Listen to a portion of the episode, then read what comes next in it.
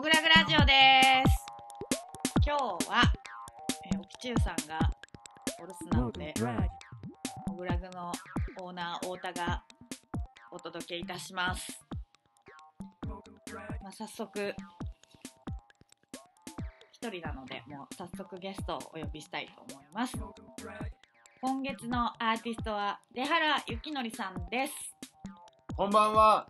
フィギュアイラストレーター改め絵描きの出原幸則です。よろしくお願いします。ね、今回はそういう肩書きで行かせていただきます。そうなんですね。はい。出原さんはモグラグギャラリー、モグラグラジオでははいもうおなじみで、ね、何回目でしょうね。5回ぐらい。そうですうんね、うん5回ぐらい、アンド今年からははい。映画談義の方にもあ、そうだ、オペデミー賞の。正式メンバーとしてあ参加ご参加いただいておりモグラますグラジオには大変お世話になってます。し、はい。アンド南平記でもうん。本当ですね。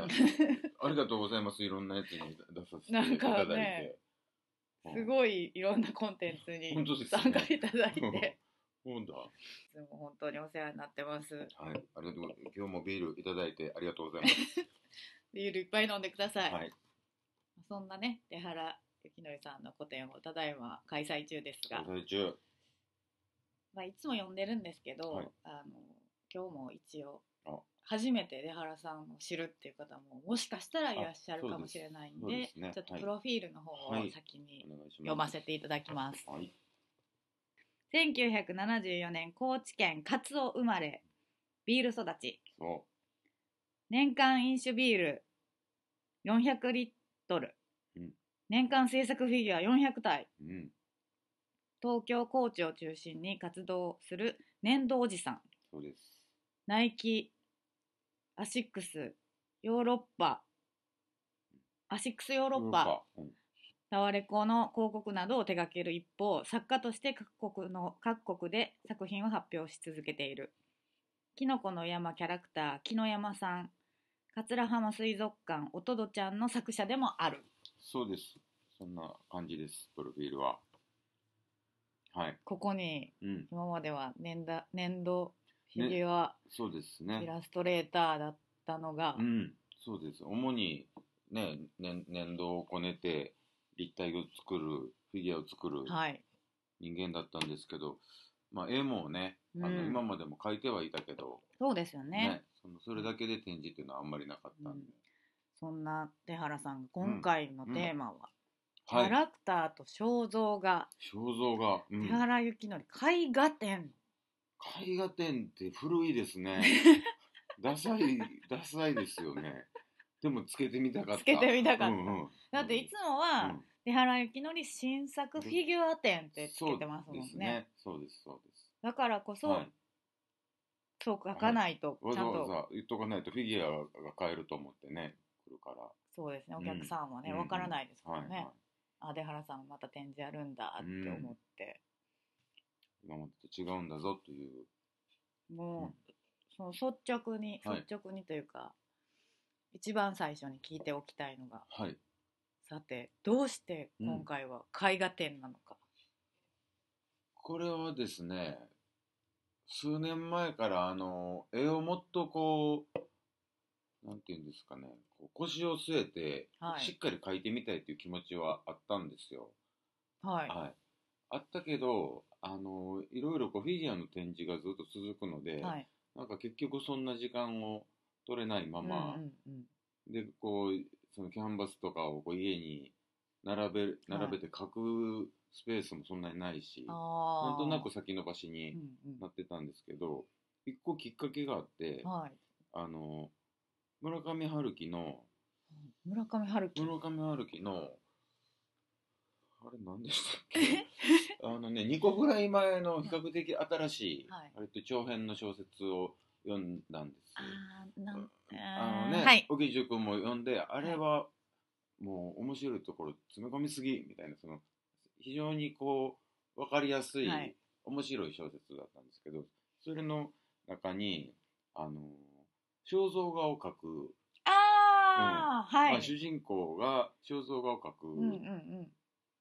作家さんで、でそれがこう話のいろんなポイントで出てくるんですけど、あれ見た時にすごいなんかこういいなと思って、うん。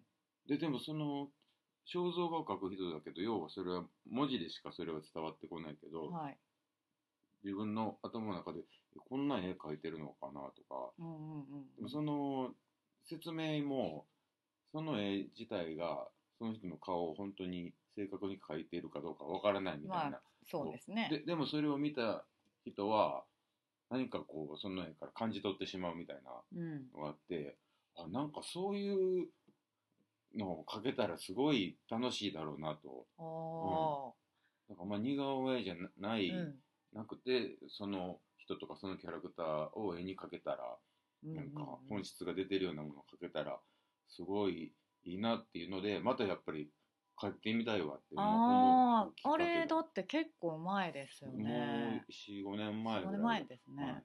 確かに出原さん前のその45年前の個展の時にうん。ちょうど読んでましたよね、まあ読んでたはず。読んでたはず。それがきっかけっちゃきっかけですね。へえ、うん、なのであのやるとしたらそういう本当にこう胸から上というか、うん。その肖像画っぽいものを描きたいっていうのが最初に頭にあったので、はい。だから今回描いてる絵は比較的そういうのが多いですね。全身を描くというよりかは、そうですよね、今回バストアップのキャラクターたち。うん。描いてますもん描いね、てます。そう、うん。ねで出原さんって個展の時に毎回こう、うん。DM にテキスト寄せてくれるじゃないですか。そうですね。こういうこういう気持ちです 今こういう気持ちです。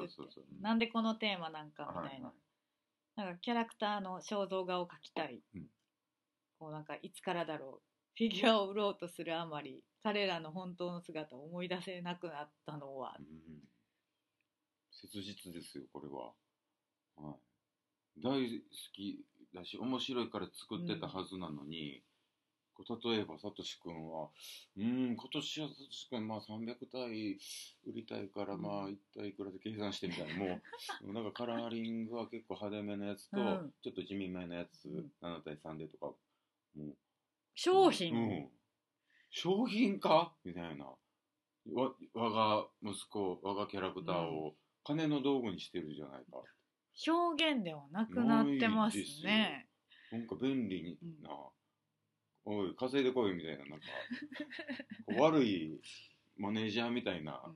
こう感じになってるなっていうのもだいぶ前からあったんですよ。なんかこうフィギュアがこう仕事っぽくなりすぎてるなってういうんのも。うんうんあったので、だから今回はそのキャラクターもい今までいっぱい作ってきたのでもう一は回この子たちなんで思いついたんだろうとそもそもこんな、あのこういうキャラを思いついたんだろうっていうことをこう書きながら思い出したいなと思って、うん。どうでしたか？いやーでも思っあのキャラクターのプロフィールとかキャラクターについてる名前とかってあの便宜上つけてるけどあいつもその作って展示するときに何々なんとか何歳、あ、はい、何々が趣味でどうのこうのとかってそうか作ってる時には考えてるわけじゃない考えてんないんかですよ。でそのパッケージ入れて展示の時に、うん、パッてノリで思いついたのを書いてるので、なんか別別に嘘なんですよ。嘘というかうん、ただ自分がパッと見感じたことを書いてるだけなので、別に本当にその人が何の職業とかっていうとか考えてないので、うん。でも絵で描いたらこう、いやでもこうずっとその人の、のなんか顔とか塗ってるだけでもずっとその顔を見るので、うん。なんかその例えばそのサトシ君が何をしている人とかっていうよりも、うん。この子どういう気持ちなんだろうみたいな、そのこのシチュエーションで。そうそうそう。気持ちの方をちょっと考えるようになったかも。へえ、うん。それって、今後も別に絵画だけじゃなく、はいはい。粘土作品も作るじゃないですか、はいはなんか影響ありそうですか？ありそうですね。よりでも愛が 持てるようになるかも。あでも出原さんその祖父便というかはいになった場合はもちろんその、なんていうんですか人形としてのはい。立ち姿みたいうんなうん。ものになるパターンが多いかもしれないですけど、はい。粘土作品の時って、はいはい。なんか状況をこう描いたみたいな表現したみたいない粘土作品も多いじゃないですか。そうですね。その場面っていううん場面。うん。それとうん。えその絵で描くのはやっぱり違うかったんですね。違うかったですね。単純に作業が違うっていうのもうんうん。あるし、あのもう年年度でもソフビでももう割とこう20年以上こううん。似たような作業をしているのでなんかこうあこれ何個作っ何時間で何個作るとかあのもう終わりが計算できちゃう、見えてる作業なので,、でい色も配色決めてこう塗るんだなっていうのがあるけど、絵描いてる時ってまだそのそんなにタッチすら決まってないのであ塗ってる途中にあれ？これもうちょっとあの細かく塗ってみようとか、ーうんちょっともっと雑に塗ってみようとかこう試しながらできるので、あの楽しいんですよあ単純に。絵描くのって素敵な作業。うん。なんか楽しいわーって。まただからちょっと覚えたて、覚えたてのまだ嬉しい子。あ初めての体験みたいなに近い。そう。なんあの新鮮さがあって、この状況をどう描こうかとか、そういうところまで行ってないかもしれない。とにかくこう筆を動かしてると楽しいみたいまあ、とはいえまあ古典に向けうてん制作しなくちゃいけないじゃないですか。はいはでその時、まあ、今回並んでるやつとか、その何を描こうみたいな、うん。そのまあ、肖像画を描こうみたいなのな。は決まってたとしても、うん。その肖像画をどう描こうみたいなそうですよのってね。どっから生まれてきたんですか？いやーなんかまあ今までこう絵絵も描い描いたのでその時今まで自分がどんなタッチを持ってるんだろうとか、こうベタ塗りなのか、薄々スプレーも使ったりするので。どのタッチでいこうかなと思ったけど一個のタッチを絞ってやろうかなともうん。思ってたんですよ、うんうん。見やすいように。うん。であのではい、いきなりとはこういうタッチの絵を描く人作だ。家なんだぞっていうのを覚えてもらおうかなとも思ってたんですけど結局やりだしたら定まらなかったのでだいたい大きく分けて4種類の絵が今回。あってでまああのモグラグが初めての場所じゃなかったので、うん。あの逆にそれも良かったです。あ奥の部屋は逆に全然タッチ変わってても、うん。もう部屋が変わるからうん。大丈夫だとか、だからそのいあの1種類のタッチに絞らなくても逆に変わってても面白いとかが思えたので、だからあの4つのタッチの1個はあのスクエア型の、はいはい。うん。ま、真四角真で四角で。ちょっと幅厚めのキャンバスでもうそれそのキャンバス自体を見見つけた時にあこれはなんか割とフィギュアだなというかあああのそのキャンバス自体がこう立体感があるうん。ものだから、プロダクト感をうんそうですね。だからそのキャンバスで感じたんですね。でそう。だからそれはあんまり大きくないサイズでやってるのであこれはあのポップな感じにうん。なんかそれこそこうそのまま部屋に持って帰りたいみたいなうん。感じがいいなと思ったので、それは割とこう、イラストも、イライラストに近いかもしれない。うん。ちょっと線強調うんうん。しているので。そうですね、絵画っていうかうんうん。イラストって感じがしますね、うんまあ、あれ自体は、そのちょっと直前に、あの、ロサンゼルスで見たキース・ヘリング展が結構影響があって、迷いのない線ってやっぱ強いなとも思って。そうですね、うん、だからあの一応仕上がりは、まあ、絵の具で最後しっかりアウトライン描いてるんですけど、あのその下書き的に鉛筆でこう何を描くかをこうやるときにもう消しゴム使いませんってこう自分の中で決めておー。俺はキースヘリングなんだからうん。消しゴムなんか持ってないってうん言って、ん、であの野々上君というねモグラグでもやってる作家さんに前教えてもらったはい。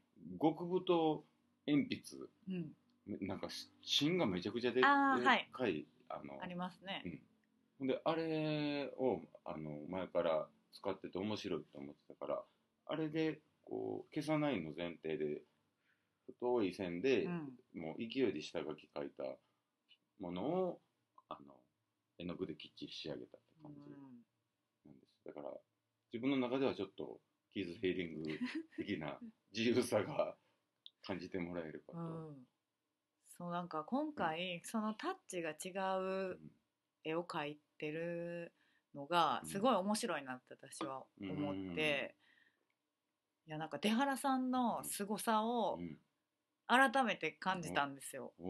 なんか全然タッチ違うのに、そのキャラクターまあもちろんキャラクターを知らない人たちもいるとは思うんですけど、うんはい。見てももう出原さんの作品になるんやっていうこと自体がすごいなと思ったんですよ。なんかさっき出原さんも言ってたみたいに、はいはい。多分よく作家を目指してる人とかうはん。一、回は言われたことあると思うんですけど、うんその自分やだって、うん。何々さんだってうんいううん絵柄をうんこうまずねそれをつかみ掴んだ方が、こう世の中にアピールしやすい、うんうん。うん世の中見てもらそうですよねってくれる人たちにアピールしやすいとされてるじゃないですか。そうだと思います。それをうもう鼻から覆すようなことをこの人はしてると思って、まあでもだからやっぱ映画まだやっぱ楽しいから、うん。あのまあいいじゃん楽しいからいろいろやりたいんだっていう、うん。なんかそういうちょっと若さがあるのかもしれない、うん、売りやすさとかっていうよりかはこうだっていろいろ描いてみたいんやもんみたいな。でもちゃんと出原さんの絵じゃないですか全部が。そうですね。まあ結構でもやっぱり色使いでわかるって人もいるしああの、うん配色の仕方ってやっぱり変わら、うん。好みがあるから、ね、やっぱピンクは多めやし、ーそうですね、うん。ピンク好きですもんね。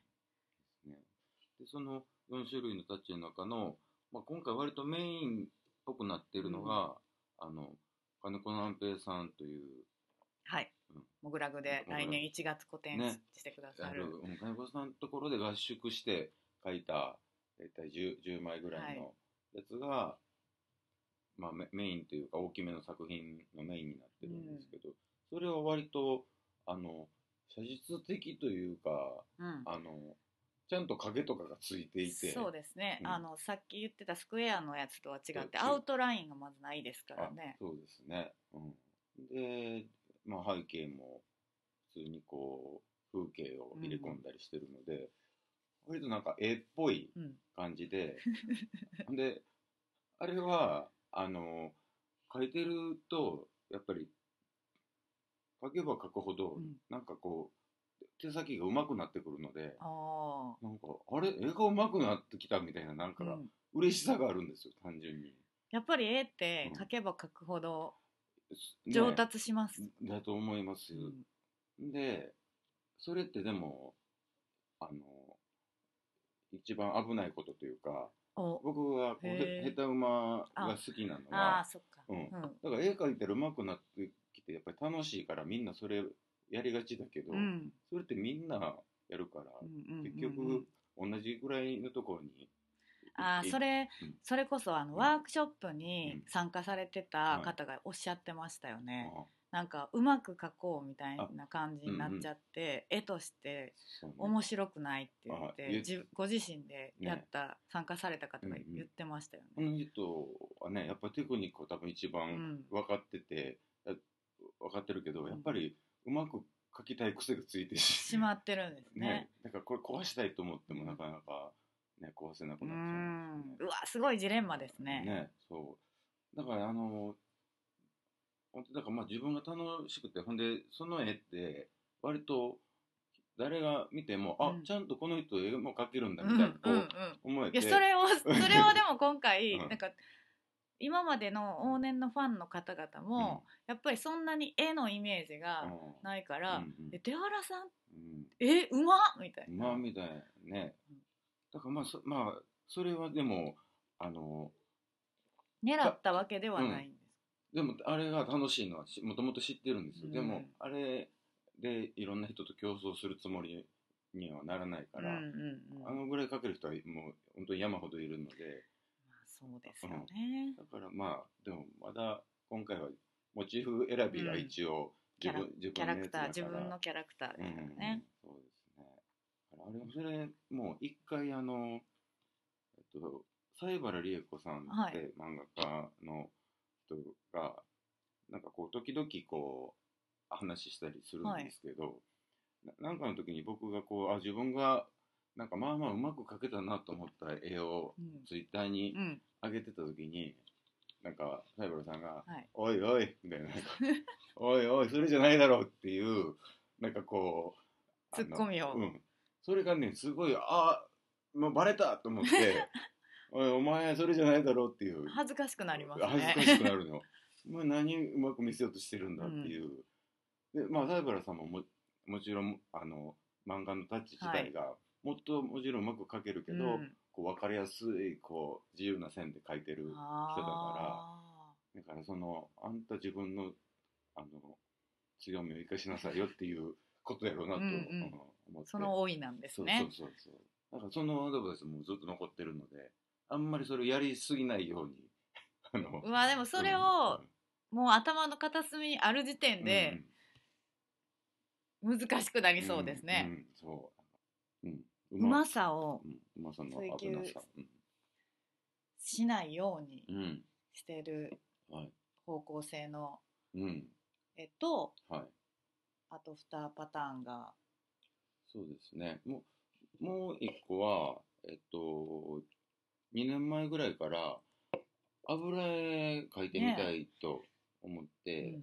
あの、ちょっとずつ油絵描いてたんですけど、そうなんですねそうなんですよ。こそこそこそというか、なんでしょうね。年のせいかな。あ油絵ぐらいたしま、たしなまないと、アクリルとか学生じゃないんだから、みたいな。そのなんか、あと、その自分が絵描くのがほあの本業じゃなかったっていうはいのもあると思うんですけど、こう、昔の人の作品集見ても、うんあ面白いってもちろん、誰かっこいいとかはい。思うけど、まあ何か人事というか、これは芸術作品、うん。美術館にあるものっていう見方しかできなかったんです。であの地続きとは思ってなかった。うん。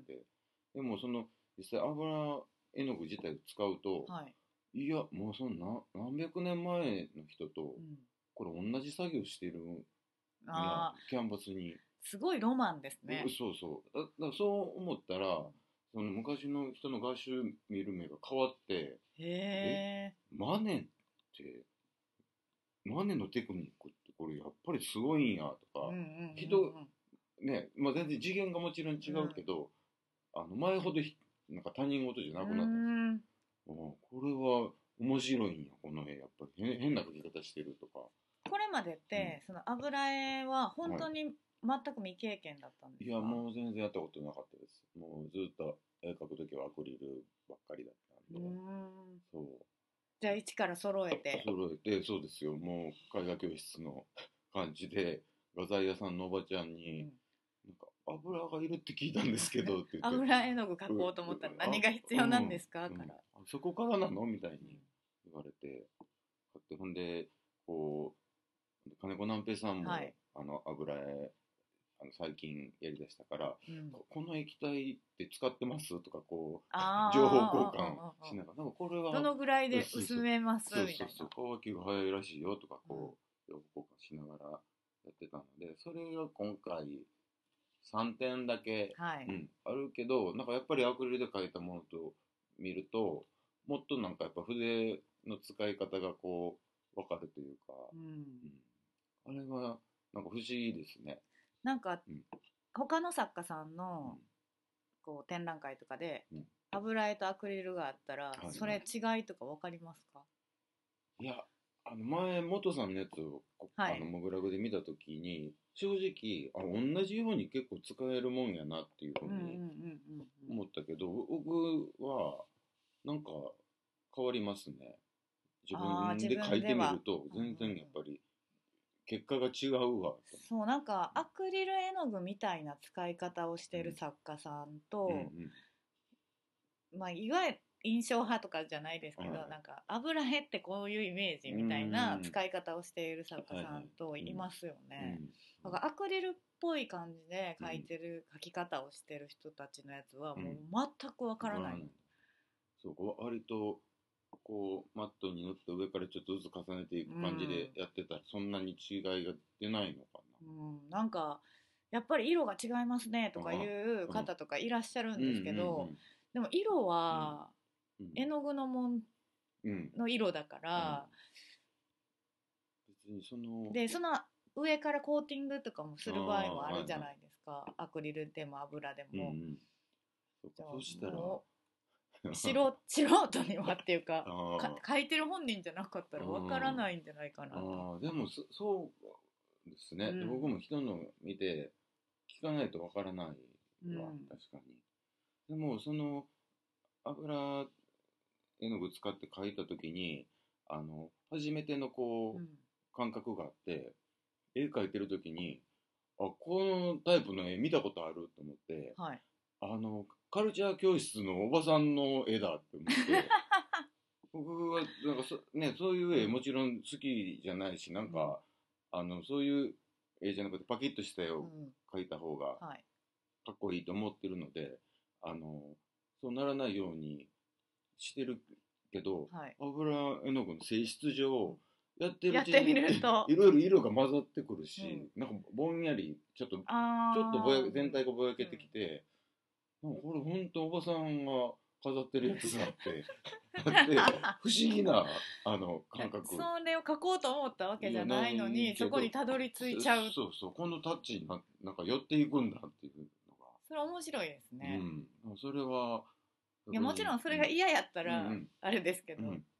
でもそれも最初あそれにちょっと似てると思ったけど、まあ、冷静に見たら全然、まあ、にに似てないというか、うんうん。こうそんな雰囲気が、自分でして書いてるとしてくるってこと？それが面白かったですね。であともう3点だけ大きめの絵があって、それはあれ一番最新ですか？いやあれ逆にああのあれの一番大きいサトシ君が、はい、今回の中で一番最初に描いた絵あそうなんですね、でなんかあのー大きいキャンバスだけは買っといたんですけど、なかなかこう手つけられず何描いていいかわからない真っ白ですからね。白。そう。その時になんか別の別のことでなんかあの大きめの絵の具で何何かを塗る作業をしてたはいはい。時に、はい。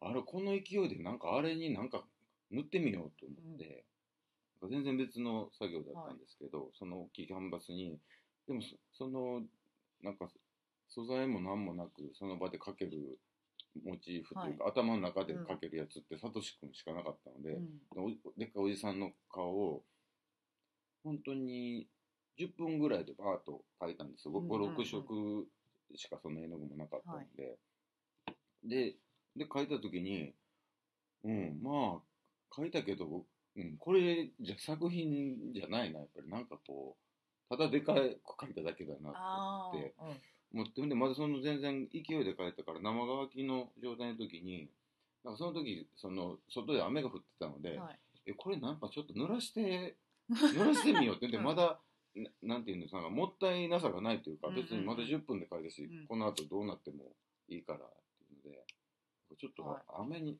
に出してみようと思ってベランダでバーッと雨が落ちてきたらバーッとこうにじみが出てきて、えー、なんか面白いと思って、うん。それにもう一回水ぶっかけたりしてこうこうキャンバス傾けて垂らしたり新たに、うん、してたらなんか変な歪ん歪んだり垂れたりした絵になって、だから筆じゃない筆とか手ではできない自分の手癖みたいなものが一切ないうんフィルターみたいなものがありますよね、うん。あの絵は。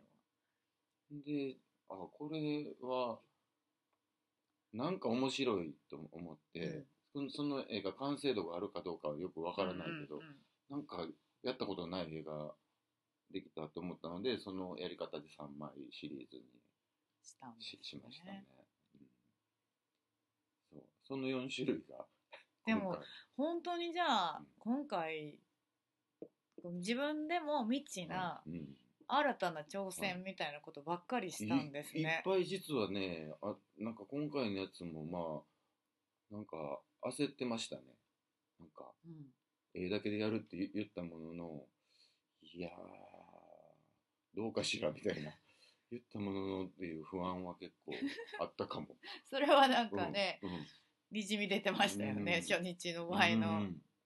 そ日とかも。どうかしらって本当に。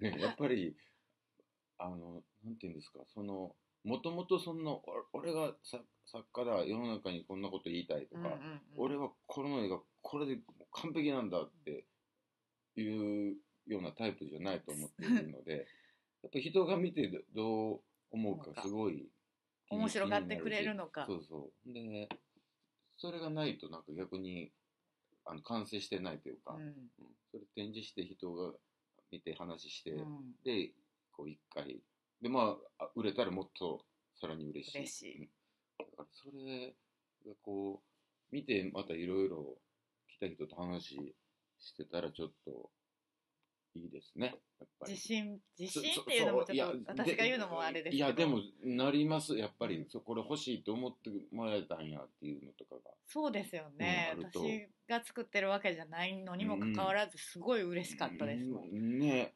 あこの子あの新しい挑戦して人が買ってくれてるっていうその。そう。うん。よかったじゃん。何様だって感じですいやいやでもなんか私まだ本当にあの22歳と思ってます 感覚的には、うん。なんか、まあ、沖中さんが8年間古典とかそういう作家活動を、まあ、プチリタイアじゃないけど、はい。やってなくうん。て、うん2020年にやった時に、うん。もう1年目の気持ちで。あ作家1年目ですみたいなー。ことをうんよく言ってたんですけど、ええでもそんな感じをうん。感じましたけどね。そうですね。まあ、あと、その、僕、その東京で、こう、メインでやるギャラリーが欲しいとだいぶ前から思ってて、はい、い、ろんなところでやるよりね、一回ここでやるみたいなところが欲しいと思ってて、それが、こう、モグラグで定期的にできるようになって、はい。ああ、よかったなと思ってたけど、でもやっぱり年一回フィギュア展をやるって言ったら、まあ、テーマはもちろん毎回変えるけど、うん。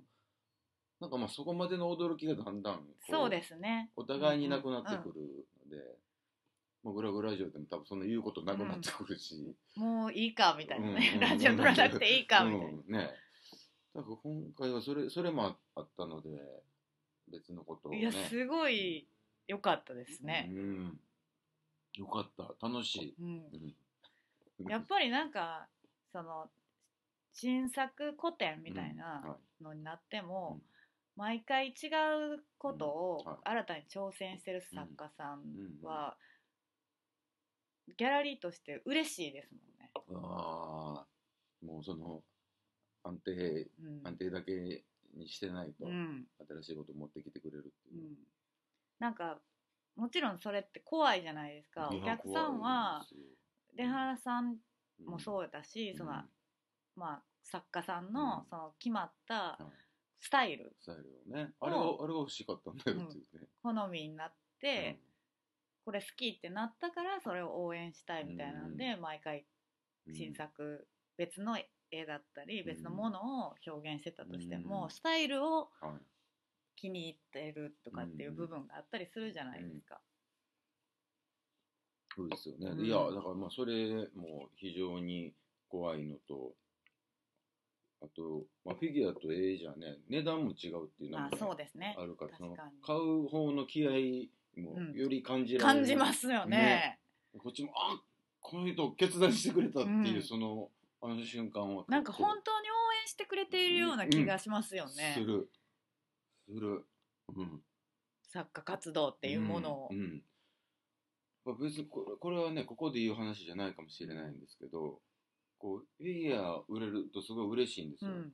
で僕はこうソフビやる前からこうずっとフはい。ィギュアをやってるので嬉しいんですけど、こうソフビがこバーッとこうブームのようになってきてからは、あの正直それを買ってよそに売る人もうん。いなくはないので、うん。だからそれが全部悪いとは思わないですけど、それだとなんとなくその買ってくれた人への感謝がちょっとね薄れていくというか。ああまあそうですよね、うん。それはまあもそううそうそう。前ほどの、ううんん確かにはい感じますよね、うん、でもそれは今回こう絵をこう展示して、うん。それを買ってくれる人見たらもう本当に「えこれ僕が描いた絵ですよ」うんみたいなその分かってるよって感じだと思うけど「いや これ僕があの絵の具でこうやって。粘土じゃないですよ、うん。とか。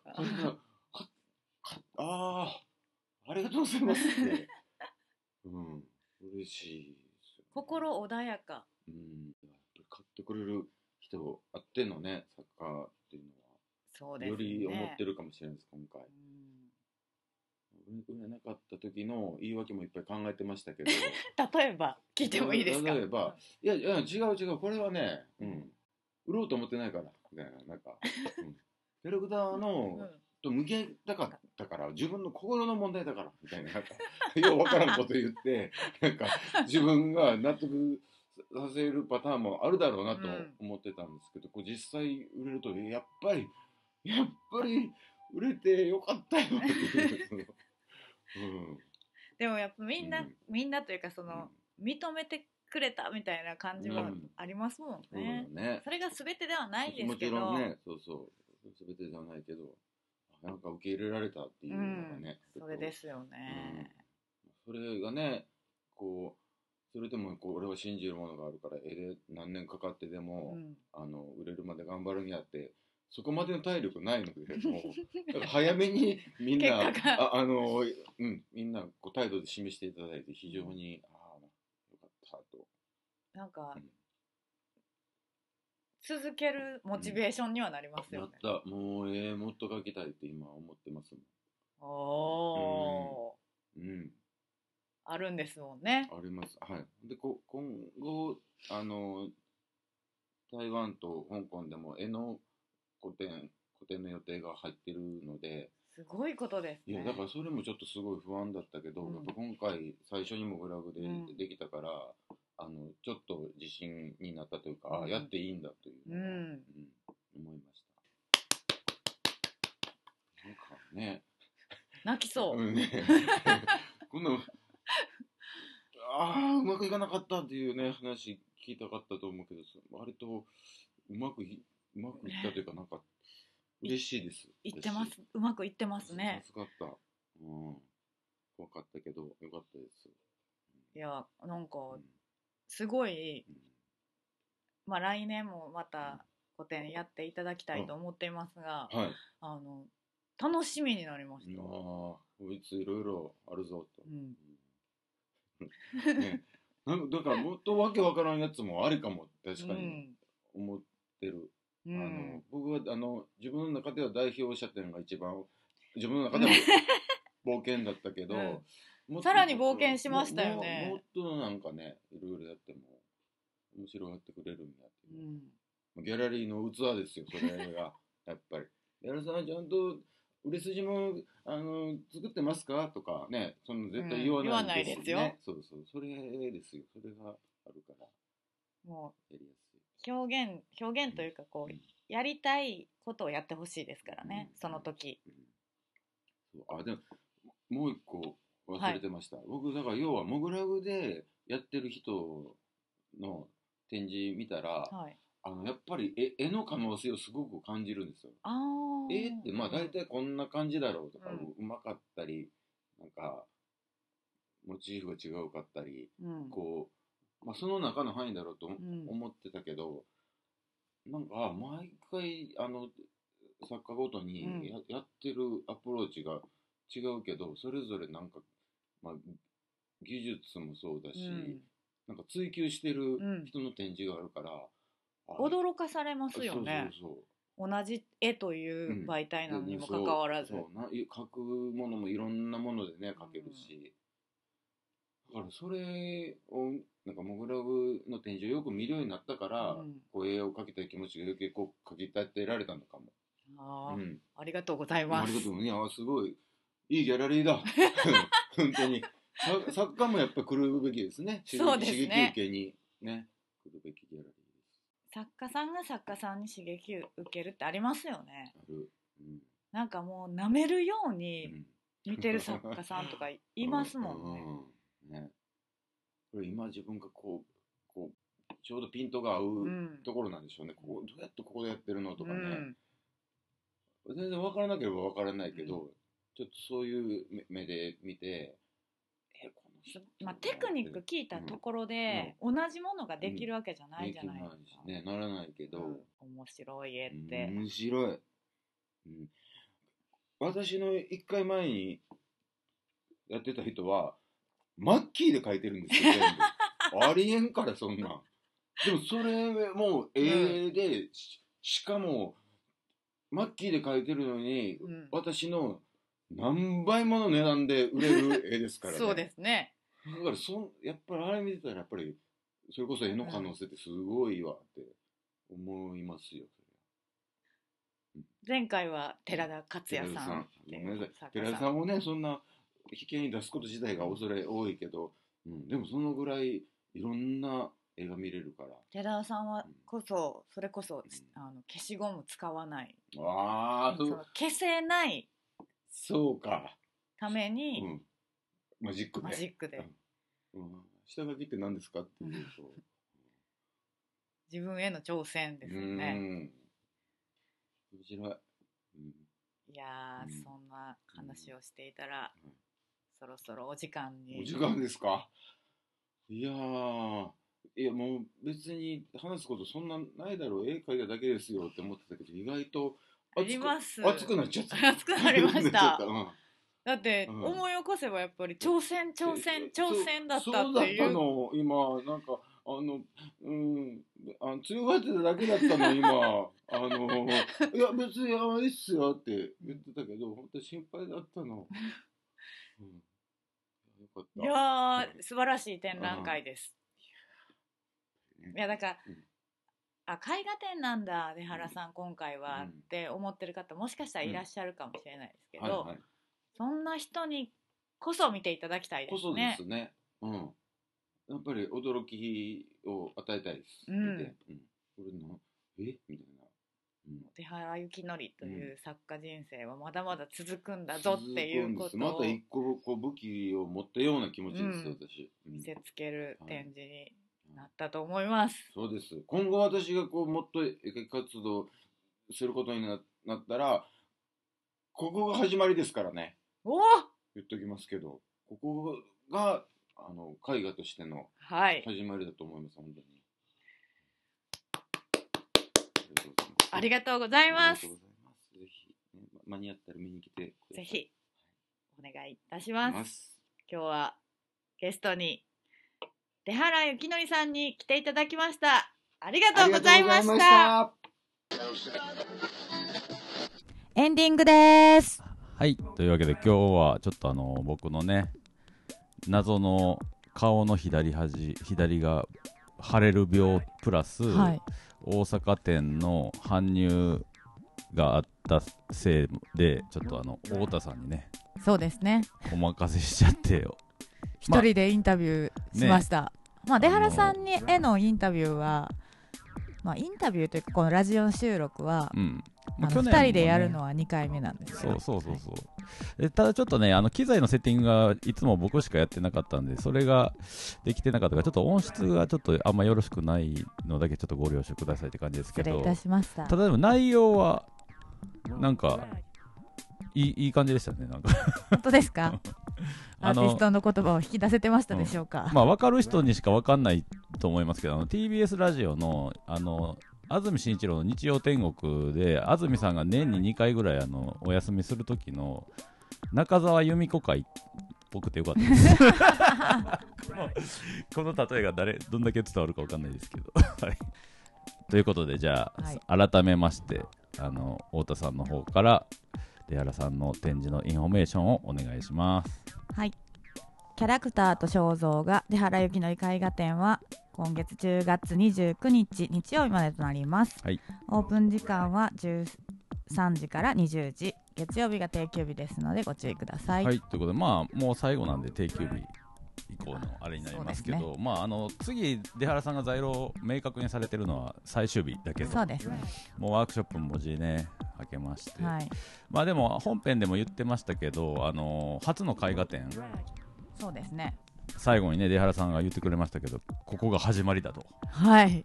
ビギニングだということなんで、熱いお言葉。はい。まあ、僕らとしても今後、やっぱり来年、再来年、出原さんの展示やるときに何が出てくるのかの幅がより広がったし、そうですよね。そう出原さん自身も絵画展、もうこれはこれが多分本編のメインテーマだったと思うんですけど、うん。あの実は超不安やったけど、みんながはちゃんと買ってくれて自信がつきましたっていう。うん受け入れてもらえたっていうね。あのーん。なんで今後だからより出原幸則という作家の幅がさ表現の幅が広がった最初の展示になる。はい。ので今回のこのキャラクターと肖像画展はぜひぜひ見といていただけると、まあ、今後10年20年の出原さんのアーティストのそのなんていうんですか歴史、うん道な道のりをね。道のりがより楽しめるんじゃないか。な俺はあそこにいたんだよっていう、うんうんうん。これを見たからああなるほどねこういう展開なのねっていうのがよりわかるかなとうん思うん。でいや結構なんかあれですよね。あの本編の冒頭でも言ってましたけど僕ら的には、はい。あの今南平記うん。あの出原さんの盟友金子南平さんを追いかけるドキュメンタリーを YouTube で出したりもしてて、そうですよね。うん特に今月はあの出原さんとの対談会だったんで、はい。本当にそこでもやっぱりちょっとなんつうんですかね。まあ南平さん自体がそのイラストレーターから、まあ、ペインターアーティストにこうチェンジする。うん。ための準備を今しててそれのスタートとなる beginning となる展示が来年1月と、うん。なんでやっぱりこのなんていうんですかこういうまあ僕ら僕はもう特に学生の時から雑誌をとかを通じて見てた人たちが、はい。そのまあ、イラストレーターとして活躍しキャリアも長い人たちが今そのなんていうんですか表現者としてのターニングポイントをうん。迎えようとしている場所に、まあ、入れてはい。それがぶ僕らのねギャラリーでそういうことをチャレンジしてくれて、もう本当にもうなんか当事者になれて。そう ありがたいですよね。もう本当に刺激ももらえますしね。まあやっぱりアートおもれえなっていううん風になってもらえたらなと思うんでやっぱね最初処女作に全て宿宿りますからね。あ映画でもそうなんでもそうですけど、最初に最初の展示に全てのエッセンスがあってそれがどんどん展開していくその種うん。邦画が今ギャラリーでモグラグでやってますので ぜひご覧ください。とはい。いうことで、あと最初の方に言っていた村上春樹の小説の名前は騎士団長殺しです。あそうでした。そうその1個前がなんたら豊彦の色のない世界みたいなさやつやってあっちが色とかついちゃってるからタイトル多分それと脳みそで混ざってたと思うんですけど、騎士団長殺しです。ということではい。答えが分かってすっきりしました。ありがとうございます、はい、ということで、モグラグラジオボリューム442でした。ありがとうございました